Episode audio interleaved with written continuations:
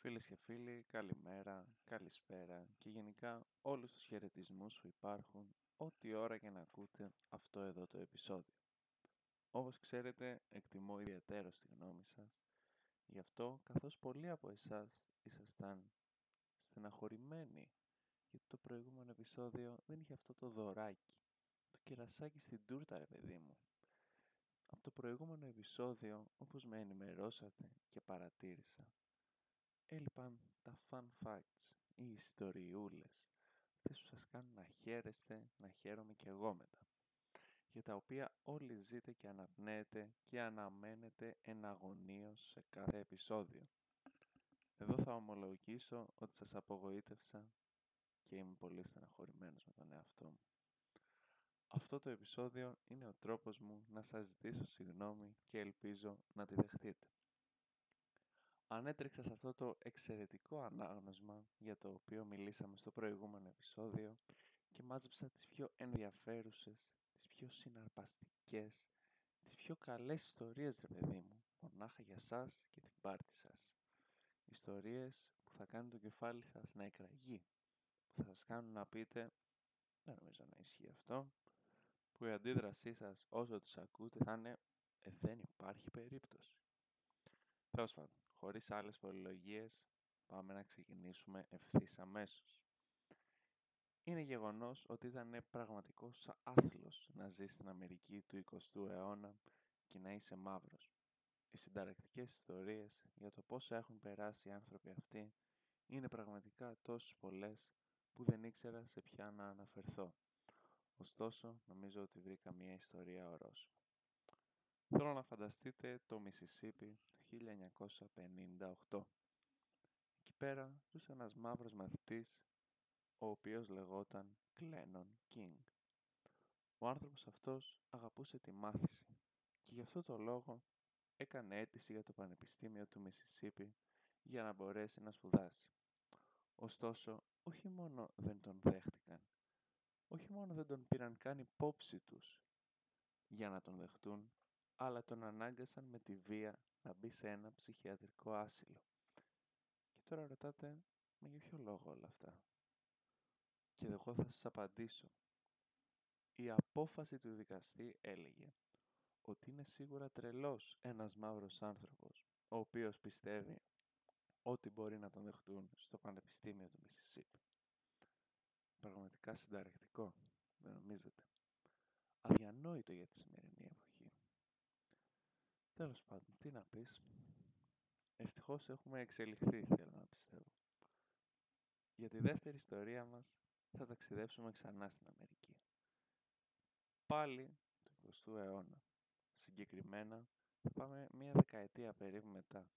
Συγκεκριμένα στο καλοκαίρι του 1969. Και πιο συγκεκριμένα στις 20 Ιουλίου. Τώρα μπορεί να αναρωτιέστε. Τι έγινε εκείνη την ημερομηνία που είναι και τόσο συγκεκριμένη, που είναι τόσο αξιοσημείωτο. Και εγώ θα σας καθησυχάσω λέγοντας, ηρεμήστε ρε παιδιά, ένα λεπτό να σας πω. Λοιπόν, όπως πολύ μπορεί να γνωρίζετε, ήταν δύο αστροναύτες εκείνη την εποχή που είχαν προσγειωθεί στην επιφάνεια της Σελήνης, ο Νίλ Άρμστρογκ και ο Μπάζ Άλντριν. Στους μήνες πριν το ταξίδι τους, οι δύο αστροναύτες, μαζί με την ομάδα τους φυσικά, του Απόλλω 2 προπονούνταν σε μία έρημο η οποία έμοιαζε με την επιφάνεια της Σελήνης κάπου στη Δυτική Αμερική.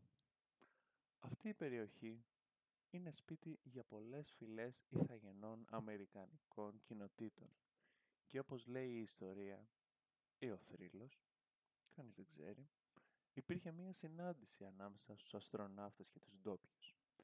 Μία μέρα Καθώς οργανώνονταν οι αστροναύτες, συνάντησαν έναν γέρο ηθαγενή Αμερικανό, ο οποίος τους ρώτησε με απορία τι κάνουν εδώ πέρα; Και εκείνοι του απαντάν πως είναι μέρος μιας ερευνητικής ομάδας, η οποία σύντομα θα ταξίδευε για να εξερευνήσει τη σελήνη.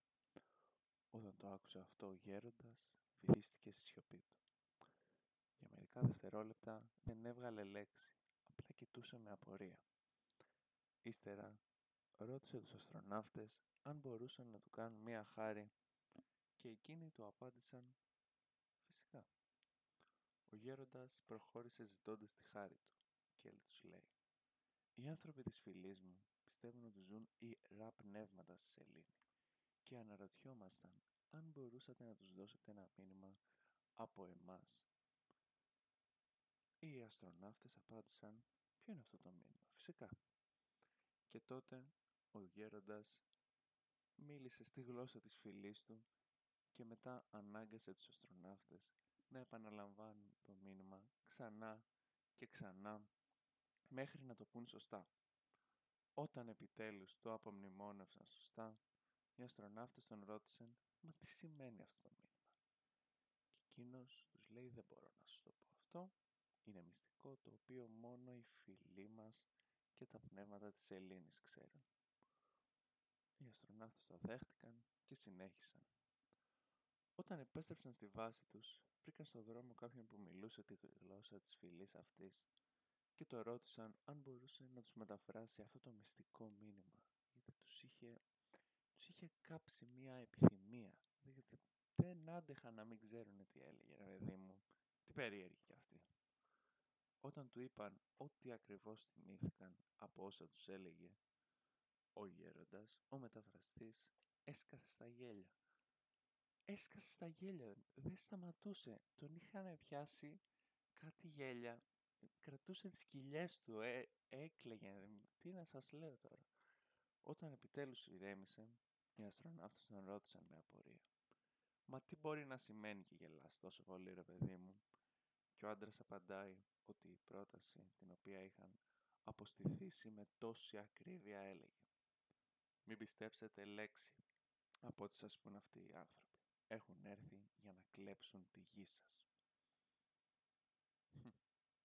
Και τώρα ερχόμαστε στην τρίτη ιστορία μας.